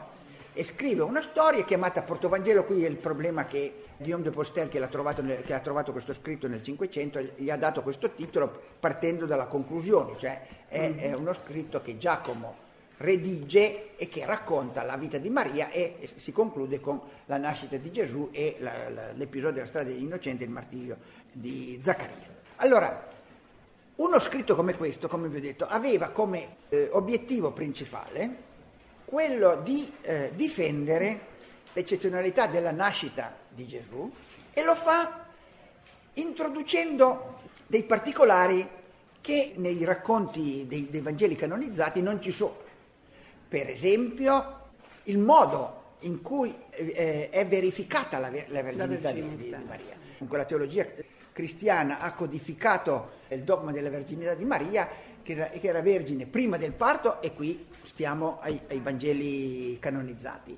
Durante il parto è, è questo, la, la, prova, e dopo il parto, allora qui non c'è riferimento esplicito a questa idea della verginitas postpartum di Maria. Però la spiegazione è già introdotta. Giuseppe è vecchio, è vero che i maschietti eh, insomma, sono potenzialmente fecondi fino, fino, a tardissima età. C'è il problema che Giuseppe ha già dei figli, quindi si spiegano già i fratelli di Gesù come figli di primo letto di Giuseppe e quindi era spianata la via per affermazione della credenza anche della, della verginità dopo il parto. Gesù primogenito è diventato l'unigenito. Quindi ci sono molti dati in più, per questo si, si capisce che si può datare nel secondo secolo, perché risponde ad una eh, contestazione che è attestata in questo periodo, la testimonianza di Celso e di tutta la tradizione ebraica, ripresa poi in scritti più tardi, ma insomma che doveva circolare a quell'epoca lì. E difende l'eccezionalità della nascita di Gesù, eh, rincarando la dose. Non è più soltanto conce- concepimento virginale del primogenito, ma è una verginità durante il parto attestata da, da una levatrice e confermata da un'incredula ebrea che vuole toccare e ne rimane eh, punita, ma, ma si pente e quindi riacquista l'uso della mano. E quindi con un racconto di questo tipo si risponde a degli interrogativi e a, delle, a dei dubbi che potevano eh, essere nati in diverse circostanze che riguardavano quel momento specifico. Quindi l'idea della nascita virginale di Gesù qui è, eh, dire, confermata e rinforzata con l'aggiunta di particolari diversi. E difatti questo racconto del Protevangelo di Giacomo è eh, ripreso poi da Epifannio e è una delle spiegazioni che eh, la tradizione cristiana ha utilizzato per giustificare il dogma della verginità perpetua. La, l'altra soluzione è quella di Girolamo. Girolamo ha scritto questo pamphlet eh, contro video e il video riteneva che invece Maria avesse avuto dei figli dopo Gesù, no, normalmente, e Girolamo invece no, vuole salvare l'idea della verginità perpetua di Maria, ma non lo fa eh, secondo il modello del, del protovangelo di Giacomo, cioè dicendo che eh, Giuseppe aveva avuto dei figli di primo letto e che quindi eh, questi sarebbero i cosiddetti fratelli di Gesù, che da questo punto di vista sarebbero dei suoi fratellastri, come noi, li chiameremmo, ma ha elaborato una complessissima teoria secondo la quale i cosiddetti fratelli di Gesù sarebbero dei suoi cugini. Io vi invito a leggere l'Adversus Elvidium eh, di Girolamo che c'è in italiano nella collezione Legita Nuova, quella rossa, e beh, io l'impressione che ho avuto è che Girolamo si, si, arrampica sui vetri e non convince nessuno. Secondo me mentiva sapendo di mentire, ma non importa. E difatti è una costruzione molto debole dal punto di vista eh, teorico. Io sono rimasto impressionato dalla conoscenza del, della Bibbia che aveva uno scrittore di questo genere, il quale in un periodo in cui non c'erano le concordanze, non c'era internet e, e non c'erano i computer, vi cita una sfilza di, passi, di passi che sapeva a memoria e che eh, confermano l'uso diverso da un uso in senso molto stretto del termine fratello nella Bibbia ebraica. È impressionante. E in effetti il termine ach, che vuol dire fratello, eh, nel contesto culturale eh, della Bibbia ebraica evidentemente vuole dire di più che non il fratello di sangue come lo intendiamo noi. E quindi certamente eh, l'idea di, che, ci, che, ci, potesse essere anche il, il, fratellastro, che è il fratellastro, quindi è un, un significato possibile del, del, termine fratello in quella cultura lì. Eh? Quindi la spiegazione del protovangelo di Giacomo è compatibile con l'uso del, eh, della terminologia. È chiaro che eh, è una interpretazione che eh, dice qualcosa che negli scritti normativi non c'è, però è una cosa possibile. Mentre l'interpretazione di Girolamo è contraddetta almeno in un caso. Un uh, autore cristiano eh, di origine giudeo-cristiana che è Egesippo usa il termine fratello di Gesù, fratelli di Gesù, termine adelphos, lui scrive in greco, però sa benissimo che c'è un altro termine in greco che vuol dire cugino e che è anepsios e lo usa per dire che a succedere a Giacomo, alla guida della comunità di Gerusalemme, ci fu un cugino di Gesù di nome Simeone. Allora, per Egesippo, che usa sia il termine adelfos sia il termine nepsios, evidentemente intendendo cose diverse, per lui i fratelli di Gesù non erano i suoi cugini, perché altrimenti li avrebbe chiamati con il termine greco che pure usa in un altro caso. Quindi questa è una delle conferme della arzigogolata fantasia del Girolamo che cerca una spiegazione per contestare la, la, proposta di Elvino. L'altro testo invece che è diverso da questo, anche dal punto di vista letterario, non è un tentativo di rispondere a delle obiezioni, ma è una pura libertà creativa di ciò che potrebbe essere successo di cui non si trova notizia in, in nessuno scritto e soprattutto non si trova eh, notizia negli scritti canonizzati. Canoni. Scritti come i, i Paidicatu Tukiriu, che è il secondo testo, che è il, il Vangelo dell'infanzia di Tommaso, qui vi ho dato la recensione A greca, che è quello dei miracoli che Gesù fa, risponde invece ad un'esigenza radicalmente diversa. Qui veramente si tratta di riempire le lacune dei racconti dei, degli scritti canonizzati, perché eh, anche i Vangeli dell'infanzia dicono tanto ma, ma, ma poco, cioè di Gesù si parla solo della nascita, poi si dice che fuggì in Egitto, non si dice cosa fece in Egitto, si dice che tornò a Nazareth e poi subito dopo c'è eh, l'episodio del, di Giovanni Battista. Matteo dice poco o niente, l'unico che dice qualcosa è un versetto, Luca che dice che il ragazzo cresceva quando lo perdono a Gerusalemme lui eh, si intrattiene a discutere con i, con i, dottori. Però non dicono niente. Allora la, la curiosità era, sto bambino cosa avrà fatto? E allora tirano fuori questi racconti che sono dei racconti di un bambino prodigio che però è anche un po' enfant terrible, cioè nel senso che è capriccioso, è disubbidiente, risponde a suo padre, però noi ragioniamo da, da mm-hmm. persone del XXI secolo e il problema delle biografie degli eroi, perché mm. questo è il genere, Ercole, Alessandro Magno, sono tutte persone che sono state mitizzate e ci sono dei racconti dell'infanzia in cui le doti, anche i difetti del personaggio adulto sono proiettati eh, all'indietro sulla sua infanzia. E allora, se noi guardiamo il personaggio di Gesù, noi vediamo che eh, i tratti caratteriali sono gli stessi. Gesù è buono perché alla fine finisce sempre bene.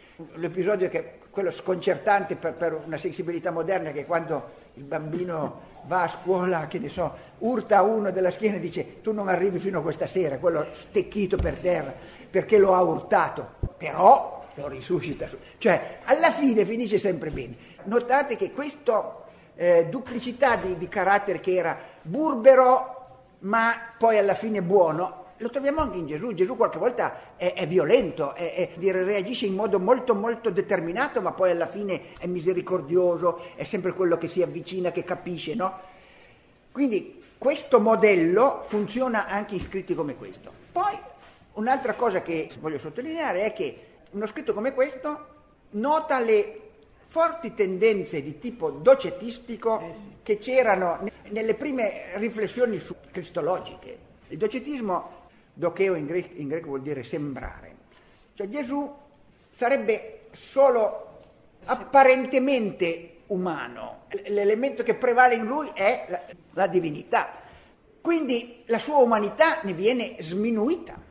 E, e questa è eh, una caratteristica di questi scritti che ha anche contribuito poi a farle vedere con un certo sospetto, mm. perché eh, sono, sono scritti che insistono in modo univoco sull'elemento divino a dispetto di quello umano. E scritti come questo vengono da un lato per rispondere a degli interrogativi, quindi alla richiesta proprio di informazioni, cioè bisogna sapere qualcosa, ma intanto fanno emergere l'elemento più appariscente nell'annuncio di Gesù, soprattutto nel mondo non ebraico, che era quello del eh, Dio in terra, cioè è un elemento che è già Dio fin, fin da bambino.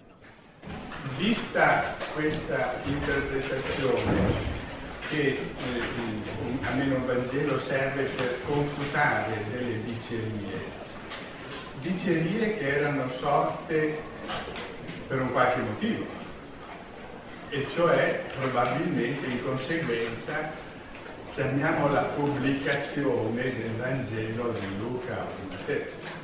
Quindi il lasso di tempo tra i Vangeli di Luca e di Matteo e questi apocrifi deve essere deve permettere no, che nascano e vengano consultate le dicerie. Quindi quanto tempo ci vorrà prima? Anche nelle datazioni dei, dei Vangeli cioè, il tempo c'è. Il problema è che le dicerie ci sono anche prima che, Prima che ci siano gli scritte. Cioè, questi racconti che poi Luca e Matteo hanno ripreso hanno circolato in certi ambienti molto prima della redazione finale de- de- de- dei rispettivi Vangeli.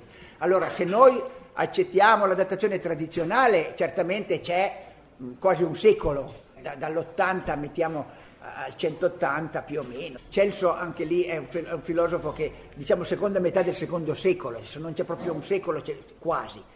Anche se noi spostiamo la datazione, la redazione finale e se partiamo, non so, dalla metà del secondo secolo, c'è comunque tempo. Perché poi, quando si parla di una pubblicazione eh, nel mondo antico, le, le vie di, di trasmissione erano collaudate. eh. Celso è un intellettuale, è uno che legge e quindi bastava che fosse, non so, eh, in una città importante che qualche anno dopo eh, la pubblicazione i, i- i testi circolavano. Non ce n'erano moltissimi, ma chi era in grado di accedere era in grado di, di leggere. Quindi il fatto che sia Celso a raccontare queste cose è un sintomo che potrebbe avere effettivamente avuto anche accesso ad una pubblicazione del, del Vangelo tetramorfo così com'è. E I tempi sono abbastanza stretti, però possibili, perché eh, se noi pensiamo alla pubblicazione in una città come Roma, dove c'erano migliaia di gruppi, era una città cosmopolita, oppure non so, Antiochia, Alessandria, cioè bisogna andare in un ambiente urbano eh, perché ci siano queste cose, ma certo i filosofi non stavano mica in campagna. E quindi secondo me non è inverosimile che abbia avuto accesso anche ai testi, però secondo me è anche probabile che i contenuti circolassero già in modo diverso, che quindi lui potrebbe eh, aver conosciuto anche per contatti diretti con persone. Ecco. Anche perché penso che prima di elevare un testo scritto quanto orale c'era dietro. Eh, dipende, però per- io sono convinto che gli scritti ci sono stati anche in mezzo. eh. Cioè, Diciamo che la Vulgata vuole che il primo Vangelo scritto eh, sia stato quello di Marco, eh, chi l'ha detto? Diciamo tutti così, ma in realtà ci sono tanti altri scritti, per esempio il materiale che ha paralleli con i sinottici del Vangelo di Tommaso è coevo, quindi potrebbe essere cioè, una linea indipendente, però c'era anche quello. Eh, che ne so, i Vangeli giudeo-cristiani, c'è il problema, Papia parla di un eh, Matte- Ur Matteus in aramaico, le cose si fanno complicate. C'è anche il Vangelo di Marcione, quello aveva un Vangelo che non è nessuno degli altri, non sappiamo. I padri dicono che lui l'ha, l'ha preso Luca e, e l'ha ritagliato, ma non è proprio così semplice la cosa.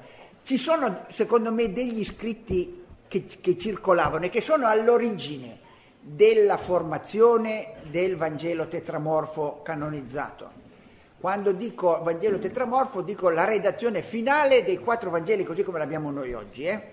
Questa è la redazione definitiva eh, dei Vangeli che io tendo a spostare un pochino più avanti di qualche decennio nel secondo secolo. Evidentemente la cosa è un po' in subbuglio perché eh, si sta discutendo su questi problemi. Il grosso processo che bisogna spiegare è la formazione di questo, di questo complesso di scritti.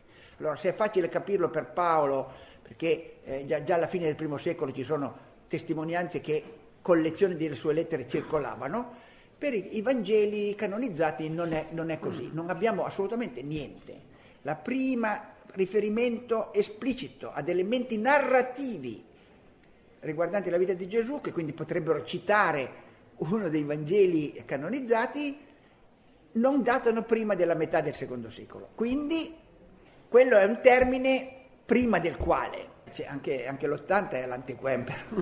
Le chiedo eh, il suo parere su un'altra ipotesi. Eh, evidente che sottolineare la verginità eh, di Maria significa eh, mettere in evidenza la divinità di Gesù. Questo può essere una risposta polemica non soltanto agli ebrei, ma anche a quei cristiani, chiamiamoli così, oppure discepoli eh, di Gesù, che, come diceva il Ireneo, credono che Gesù sia il Messia, però sia un uomo, non, non sia divino. Secondo me funzionerebbe lo stesso, ecco, tutta quell'analisi che è stata fatta del eh, protovangelo. E poi eh, un'altra cosa, Girolamo eh, sostiene la eh, di Maria, però in polemica contro Marcione accentua in modo incredibile gli aspetti fisici della maturazione del feto nel ventre di Maria. Ho letto un, un brano che è, che è, straordinario anche per le conoscenze mediche, eccetera. E quindi lui è preoccupato appunto di evitare il docetismo. Ecco, non c'è una contraddizione tra queste due. Eh, dunque io eh, rispondo alla, alla, prima parte della sua domanda e io sono d'accordo, ma se, se lei sostiene questo, allora mi deve eh, spostare la, la, redazione di Luca, eh, non lo, può, non, lo può, dire eh, nell'80. Eh, cioè, questi problemi sì. sono venuti fuori dopo. Certo. E allora se, lo, se, lo, mettiamo all'inizio del secondo secolo, allora è, è vero, il problema è che il Vangelo di Marcione è docetista nel senso che fa spuntare Gesù dal nulla nella sinagoga di Cafarnao, cioè quindi non c'è nascita, non c'è niente, cioè quello si manifesta nella sinagoga di Cafarnao. E allora è chiaro che quella era una lettura docetistica pericolosa dal punto di vista della grande Chiesa. E allora io ti dico come è nato concretamente da una donna che è rimasta incinta, che aveva il pancione, cioè era veramente un... Naturalmente però voglio salvaguardare anche l'eccezionalità di questo evento e allora ricorro a dei modelli di nascite miracolose che ci sono nel modello biblico, ci sono diversi altri, no?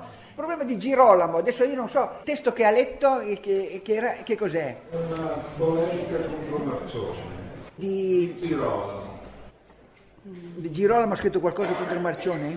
Forse Tertulliano. Così. Tertulliano era uno di quelli che invece... Ah, no, mi scusi, era eh, Tertulliano. Eh, Tertulliano era uno di quelli che sostenevano esattamente questo, ma perché per lui, eh, eh lui ha scritto la carne di Cristo, cioè lui, a lui interessa contro il docetismo, dire che Gesù è veramente un uomo. Quindi Maria era una mamma come tutte le altre e ha avuto dei figli dopo di lui. Tertulliano escludeva la certo. eh beh, eravamo il parto. Il parto virginale, non la concezione, né? la concezione non poteva. No, il, parto. Il, parto, il parto sì dice Gesù nascendo ha eh, come dire, rotto l'imene di, di, di Maria, perché, quindi vuol dire era un corpo, era un corpo molto molto concreto, dal suo punto di vista è quello che vuol difendere. Allora ha scritto De Carne Cristi, cioè no, non è una, una cosa da niente, nel secondo secolo era importante.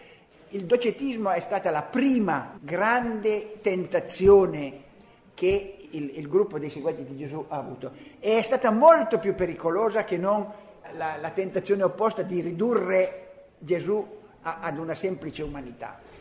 È stata molto più pericolosa quella docetistica.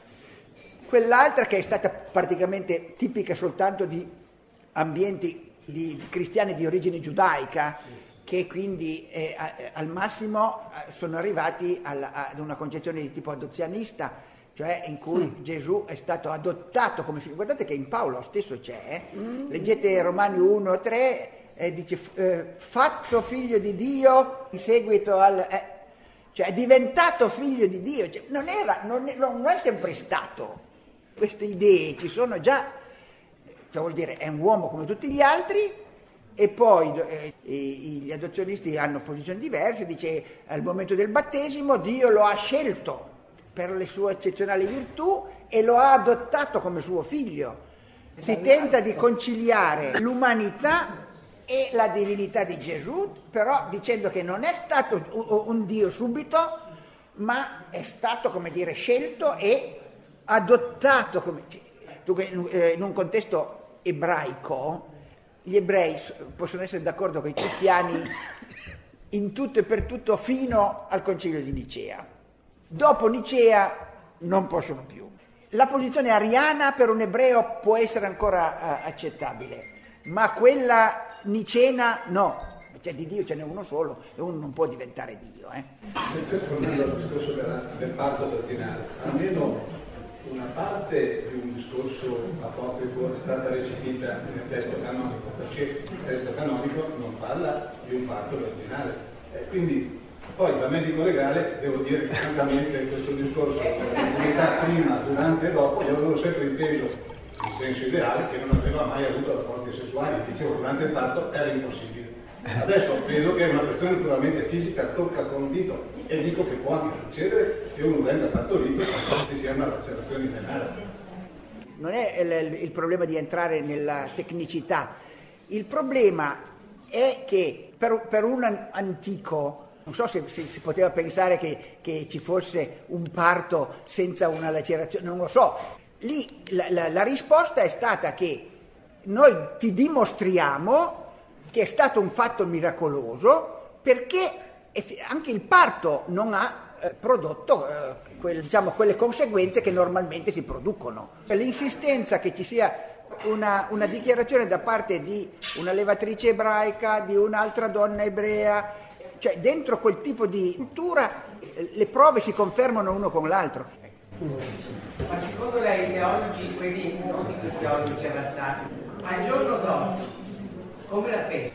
Dunque, qui bisogna distinguere, eh, il problema è che una cosa è la fede de- dei credenti. Ci sono dei problemi che non necessariamente devono essere risolti dal punto di vista storico oppure scientifico, sì.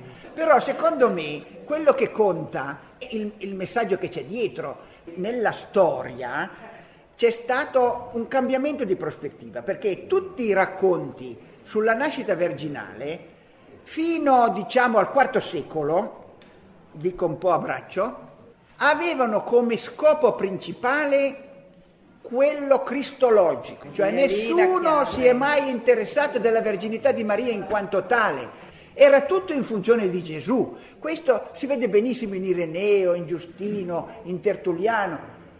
Quando è che comincia a cambiare la prospettiva? E nel IV secolo, e Girolamo è già un, un rappresentante di questo, perché Maria diventa un modello di vita virginale. Siamo nel periodo in cui nasce il monachesimo e l'ideale di vita virginale viene proposto a tutti i cristiani, maschi e femmine, come un ideale di vita superiore a quello del matrimonio. Mentre all'inizio i padri hanno dovuto eh, faticare per dimostrare la legittimità del matrimonio, perché qui ci sono delle, delle posizioni encratitiche che all'inizio erano diffuse, quindi i padri della Chiesa dicono sposatevi che è una bella cosa, anche perché poi se non vi sposate poi alla fine non c'è più nessuno, eh? Eh, sposatevi e procreate. Nel IV secolo c'è questa presa di distanza, nasce il monachesimo, nasce l'ideale di vita ascetica, di rifiuto del mondo, di rifiuto della sessualità. Qui c'erano già anche i, ci sono stati la polemica antignostica, la procreazione e la sessualità che è vista come un male non morale, non è una cosa brutta, sporca, ma l'unico male del rapporto sessuale è che è funzionale alla riproduzione. Se ci fosse un rapporto funzionale tipo, non so, con il, il preservativo, per gli gnostici andava bene, fate quel che volete, purché non vi riproduciate, perché bisogna chiudere il rubinetto al, al, ciclo delle, delle, vite di questo mondo che è, è sottoposto Inferiori. al mondo materiale degli acconti. Non bisogna più procreare. Questo era l'ideale, e non un anti l'uso della sessualità, è un anti-uso della, pro, procreazione. Nel giudaismo c'è, sta, c'è, stato un momento solo, eh, però gli ebrei si sono ripresi subito. I cristiani purtroppo no, soprattutto in Occidente no perché noi poi abbiamo avuto Agostino in mezzo, uh, con tutti questi complessi. Gli ebrei l'hanno avuto per un po', notate c'è stato il, mom- il momento, eh, la svolta delle ere, hanno avuto qualche problema, difatti c'è, c'è un articolo della, di un'allieva del professor Sacchi, che, Liliana Rosso, che ha scritto sul primo volume, il primo eh, fascicolo di Enoch della rivista, se andate a, le- a leggerlo è interessante, fa vedere come in quel periodo comincia a esserci anche dal, da, da, parte del, di una certa cultura ebraica un'esaltazione eh, dell'encrate, cioè della continenza sessuale, come ideale. C'è un tentativo di insistere su questo aspetto. Dal punto di vista storico è che questo eh, atteggiamento di diffidenza e di sospetto nei confronti dell'uso della sessualità, che è nato nel giudaismo, però gli ebrei l'hanno poi lasciato ai cristiani, ai cristiani, i cristiani l'hanno preso e se lo portano sul groppone ancora oggi. L'atteggiamento della grande offesa verso questi Vangeli apocrifi, dal IV secolo fino alla scoperta illuminista, qual è stato? È stato di condanna, di diffidenza o c'è No, eh, eh, c'è stato, dunque, intanto tut, non, non, tutti gli apocrifi sono uguali, eh. eh. in alcuni casi c'è stato un riconoscimento che erano utili per la pietà personale, ma non dovevano essere letti nelle assemblee pubbliche, cioè, quindi avevano uno statuto inferiore rispetto agli altri libri, ma non erano necessariamente no, no. condannati. In altri casi c'è stato un rifiuto, ma perché cioè, dopo il IV secolo cosa succede con, eh, con l'epoca dei concili? C'è il patrimonio definito di eh, credenze condivise. E allora se qualcuno sostiene un'idea che è diversa da quelle condivise, cioè il credo che ormai è tutto lì, allora viene marginalizzato, rifiutato. Hey, it's Danny Pellegrino from Everything Iconic. Ready to upgrade your style game without blowing your budget? Check out Quince. They've got all the good stuff, shirts and polos, activewear and fine leather goods all at 50 to 80% less than other high-end brands. And the best part? They're all about safe, ethical, and responsible manufacturing. Get that luxury vibe without the luxury price tag. Hit up quince.com slash upgrade for free shipping and 365-day returns on your next order. That's quince.com slash upgrade. Ever catch yourself eating the same flavorless dinner three days in a row? Dreaming of something better? Well, hello fresh is your guilt-free dream come true, baby. It's me, Kiki Palmer. Let's wake up those taste buds with hot, juicy pecan crusted chicken or garlic butter shrimp scampi. Mm. Hello Fresh. Stop dreaming of all the delicious possibilities and dig in at HelloFresh.com. Let's get this dinner party started. Why don't more infant formula companies use organic, grass fed whole milk instead of skim? Why don't more infant formula companies use the latest breast milk science? Why don't more infant formula companies run their own clinical trials? Why don't more infant formula companies use more of the proteins found in breast milk? Why don't more infant formula companies have their own factories instead of outsourcing their manufacturing? We wondered the same thing. So we made ByHeart, a better formula for formula. Learn more at byheart.com.